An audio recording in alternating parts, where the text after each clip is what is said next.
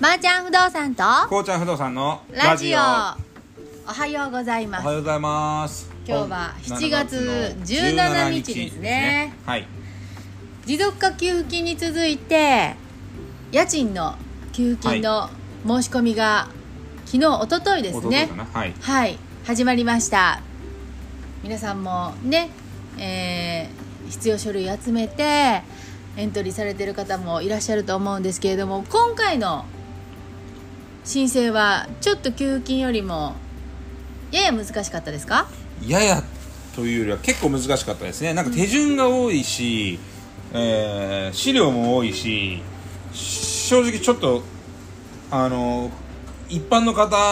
だったら難しいかもしれないと思いました僕はあーなるほどねえどういう点で難しかったですまずまとめないといけない資料がたくさんあることあなるほどはいで、えーとあと要件がやっぱり例えば、えーっとまあ、借り主うんが申請人と違う場合のパターンだったりだとか、あと貸主が、えー申請にあーと契約書と違う名前の人が今借り主になってるとか。ああよくあるあるあるですね、は本い当にとかの、まあ、証明書類とかを出さないといけなかったり、それをオーナーの方に書いてもらわないといけなかったりとかで、結構たくさん書類が必要になるので、めまあ、め面倒くさいなっていう感じですかねどちらかというとあーなるほどねよくね税理士さんにご相談されるケースもあるんですけれども今回のケースもやっぱ行政書士の方の方がパパッとやりやすいんでしょうかねそうですねなんか行政書士さんにお願いしたら、行政書士さんはそこは報酬取っていいっていうような形になってるみたいなんであなるほど税理士さんはダメなんですよね、税理士さんはまあ所有助言だけだよねはいなんで、あのーそういう意味では行政書士がやってもいいぐらいの難しさには設定されてるような気がしましたああなるほどはいねでまああのー多い話だと思うんですけど、まあ、大阪は特に多いと思うんですけど、うんあのー今回の家賃給付金の対象外になってる転貸借、あーサブリースはいはい、俗にサブリースですね、はいなんですけどは今回、えーと適用範囲にはまってないので、うんまあ、うちの同じビルに入ってる飲食店さんなんかもそうなんですけど